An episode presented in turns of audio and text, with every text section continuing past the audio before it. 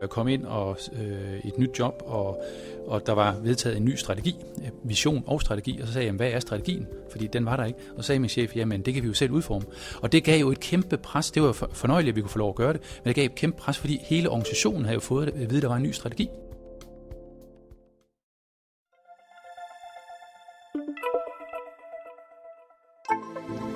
Du lytter til et CFL-podcast.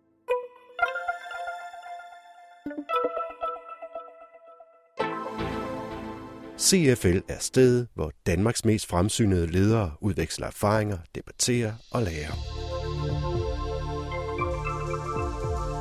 Do more for less, det har været sådan en parole i danske virksomheder igennem mange år nu efterhånden. Og øh, mange står med fornemmelsen af, at nu er altså der bare skåret helt ind til benet. Hvordan er det, vi kommer videre?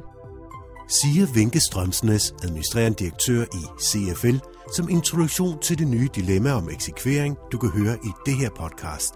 Velkommen til.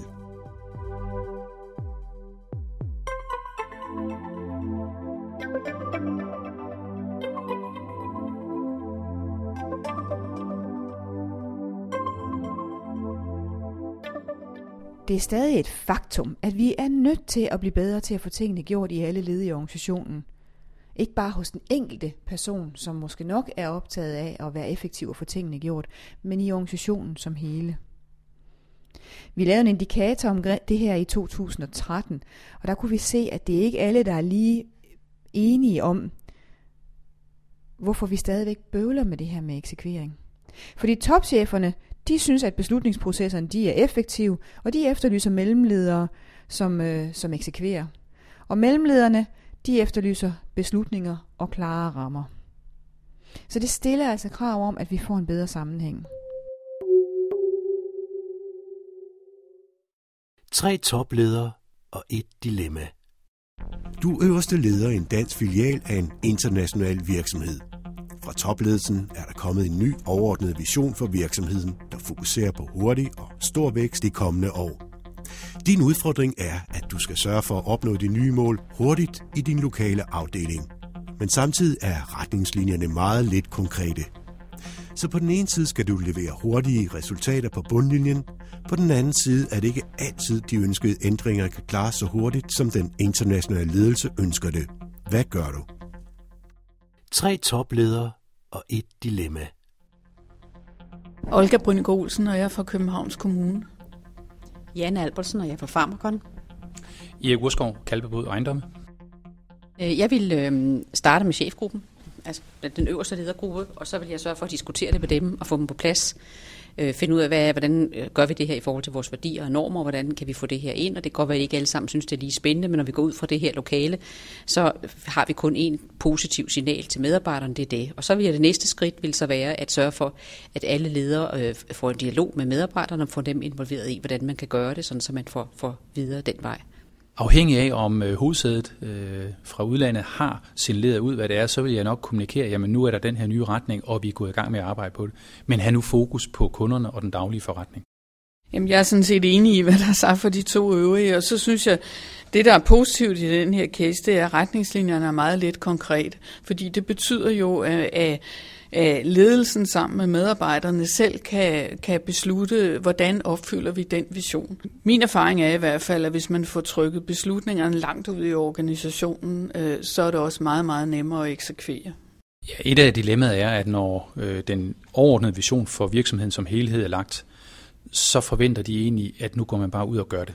Og, der går jo noget tid inden det her i filialen, og, og min organisation i filialen forstår, hvad det er. Så, så det dilemma er en tidsmæssig forskydelse fra, at topledelsen har besluttet et eller andet, og til det, de ser resultater. Det, det tror jeg, det er det største dilemma. Så jeg vil kommunikere både til egen organisation, men jeg vil også lave en forventningsafstemning op til koncernledelsen og sige, kvitteret for den, vi er enige i den, og vi gør det nu her, øh, så de ved, hvad det første er, vi fokuserer på. Det er jo en fornøjelse, at der er nogle lidt frie rammer. Altså jeg, jeg prøvede det selv i en situation, hvor jeg kom ind og øh, et nyt job, og, og der var vedtaget en ny strategi, øh, vision og strategi, og så sagde jeg, hvad er strategien? Fordi den var der ikke. Og så sagde min chef, jamen det kan vi jo selv udforme. Og det gav jo et kæmpe pres. Det var fornøjeligt, at vi kunne få lov at gøre det, men det gav et kæmpe pres, fordi hele organisationen havde jo fået at vide, at der var en ny strategi. Og samtidig købte vi en anden virksomhed, vi skulle fusionere ind. Så der, satte vi, der lavede vi fire fokusområder, øh, som, øh, som det ene, det var at få fusionen på plads, noget andet, det var fokus på kunderne, og det tredje, det var nogle kortsigtede tiltag, og så gav vi lidt rum til at konkretisere den nye vision og strategi, der var, for det kan du altså ikke implementere på, øh, på en måned. Så, så det, var, det er meget vigtigt, at der ikke kommer et vakuum i hele organisationen på at vente, hvad er det nu, men beslut, det er det her, vi sætter fokus på, og så kan man køre videre samtidig med, at man gør det andet. En af dilemmerne er jo, som du også var lidt inde på, det er, at nu har øh, moderselskabet eller internationalt selskab siddet og fundet den her strategi, og det, den er rigtig klog sikkert og så videre, men de har brugt rigtig lang tid på den, og så går de videre til os, og så forventer man, at det næste led så kan implementere den, uden at de har været med i den samme diskussion. Det vil sige, så skal man først i ledergruppen til at have den samme diskussion, og når man så har den, så skal man så lige huske, at så skal medarbejderne altså have lov til at komme med i diskussionen også, fordi ellers så starter de fra nul, og så har de ikke en jordisk chance for at implementere den. Så vi kommunikerede den overordnede vision, som var den fremtidige vision, den kommunikerede vi med det samme. Og så kommunikerede vi, hvad det de første vigtige step var, der skulle fokus på, således at, at man kunne få noget i gang.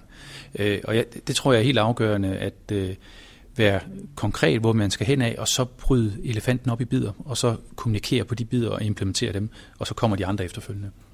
Det lykkedes at spise elefanten. Jeg tror også, man er nødt til som topleder i sådan en situation, og selvfølgelig gøre alt for at få det implementeret, men også gå tilbage og kæmpe lidt for at sige, prøv nu, se, nu har I brugt så lang tid på det her, jeg får det nu. I må give mig øh, lige lidt mere, øh, eller I må lige sørge for, at, at, øh, at, at vi har mulighed for at få det her implementeret. Så jeg tror, man, man, skal, man, skal, altså man skal sørge for at lede sine ledere også, ikke? Øh, og det er jo også det, man lærer medarbejdere i dag. Ikke? Men det skal man altså også, selvom man, man det er uanset om det er en bestyrelse eller et datter eller et moderselskab, man har over sig, så tror jeg også, man skal, man skal lære at, at håndtere den situation. Jeg tror også, at det, der er meget vigtigt på, på eksekveringsdelen, det er jo at holde fast på at få det gennemført og udført. Og det er, jo, det er jo ikke det at lave strategien alene, det er jo det at få det indarbejdet i den daglige forretningsgang og måden at arbejde på, og få det til at virke. Og det tager tid, og det er et langt sejt træk, og det er ikke altid en, en øh, koncernledelse har, har fokus på det. Øh, så det må, men det er det, der giver resultaterne.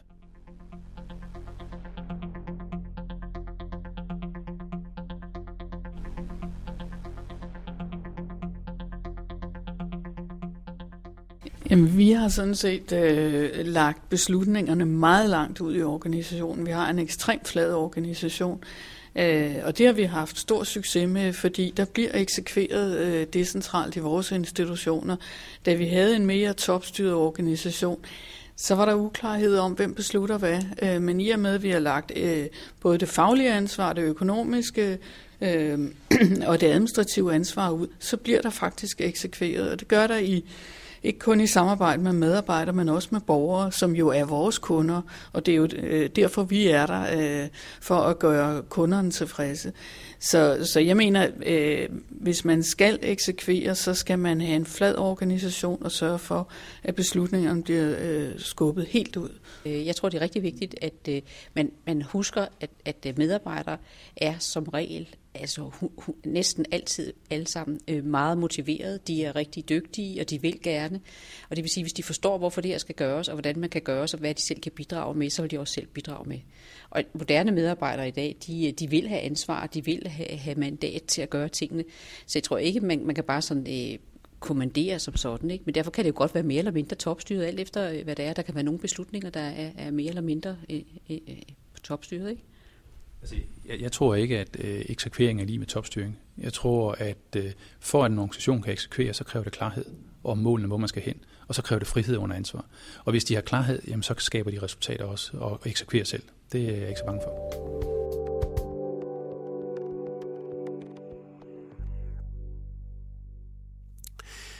Eksekvering er altså stadig en svær disciplin for danske ledere, kan man høre af paneldebatten. Ejner Jacobsen er chefrådgiver og arbejder i strategisk ledelse hos CFL. Han har lyttet til dilemmadiskussionen og hæfter sig især ved, at de to hovedudfordringer i dilemmaet matcher den indikator, CFL har lavet på området eksekvering.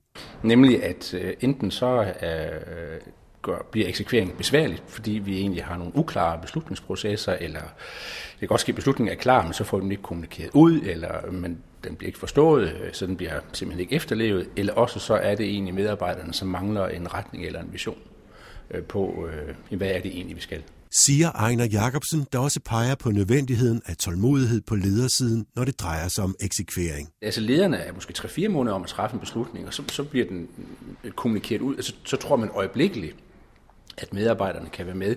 Og, og, og måske medarbejderne, altså lederne bruger rigtig meget tid på at lave strategien, men så bruger de ikke så meget tid på den derefter. Så er det medarbejderne, der skal arbejde med den, men, men der tror man, at det kommer til at ske med det samme. Og der har vi jo det der gode gamle jyske udtryk, det hedder skønt og langsomt. Og, og det kunne jo godt være, at man bare i starten skulle være mere tålmodig. Det er ikke sikkert, at, at, sådan set, at slutmålet skal være anderledes. Men at det tager måske noget mere tid at, at, at, at komme i omdrejninger med, hvordan er det egentlig, vi arbejder med mere kundetilfredshed, hvordan er det egentlig, vi arbejder med at skabe større omsætning. At det tager noget tid, inden vi finder ud af det, men så kommer væksten det hurtigere, hvis vi bruger den tid, i stedet for at blive frustreret over det, og, og, og så gå tilbage og måske tage al kontrollen tilbage, men, men lade kontrollen og, og indflydelsen blive ude hos medarbejderne. Altså konkret, der har vi jo, altså vi har jo en den her model, hvor vi snakker meget om, at øh, vision eller intention, kunne man måske, altså det er måske et bedre ord for mange egentlig, at, at kommunikere omkring, hvad er virksomhedens intention egentlig, og hvad er det, vi måler på. Altså blive, blive meget tydeligere på, øh, hvordan er det, de to ting, de hænger sammen, og, og tale om det. Vi træffer rigtig mange beslutninger, men vi er jo ofte ubevidste om, altså hvordan træffer vi beslutningerne? Hvad er beslutningernes konsekvens? Hvad er næste step i det? Altså, vi siger, at nu skal vi lave den her investering på x mange millioner kroner, men hvad er i virkeligheden næste step på det? Øh, og, og mange gange så kan en beslutning udfordres, og, og, og, og så vender man tilbage til at tage den en gang til og en gang til. Og det siger sig selv, at, at organisationer bliver resistente over for beslutninger på den måde, fordi er der en beslutning, eller er der ikke en beslutning? Og, og, og øh, der, der tror jeg, at man skal blive dygtigere til at sige, nu, nu har vi en beslutning, og, og, og vi arbejder øh, lang tid efter med at, øh, at rulle den ud. Og, og det er ikke... Øh, det er måske netop ikke rocket science, men, men opfølgning er, er jo utrolig vigtigt. Det, og det er jo igen tilbage, tilbage til. Tale om det. Hvad er det egentlig, vi gerne vil? Øh, og, og holde fast i det. Og, og, og lade være med at lave øh, ja, rocket science ud af det, men, men egentlig holde fast i, det er det her, vi skal. Og, og det kan godt være svært at egentlig acceptere, at det er svært. Men gør det sammen med dem, der, der virkelig skal gøre det i dagligdagen, øh, og have respekt for det, fordi det, det tror jeg mange gange, man, man overser, men hvor lang tid man selv har brugt på at forstå problemet, og hvor hurtigt man så øh, mener, at andre skal kunne kapere den løsning, man så har truffet, uden måske at få jamen, bare nogle af mellemregningerne. Øh, og, og det tror jeg, man, og det, det er måske helt menneskeligt, fordi det er også sådan, vi gør som forældre over for børn og så videre, at vi, det er da tydeligt det her, ja det er det for mig, men det er det ikke for andre.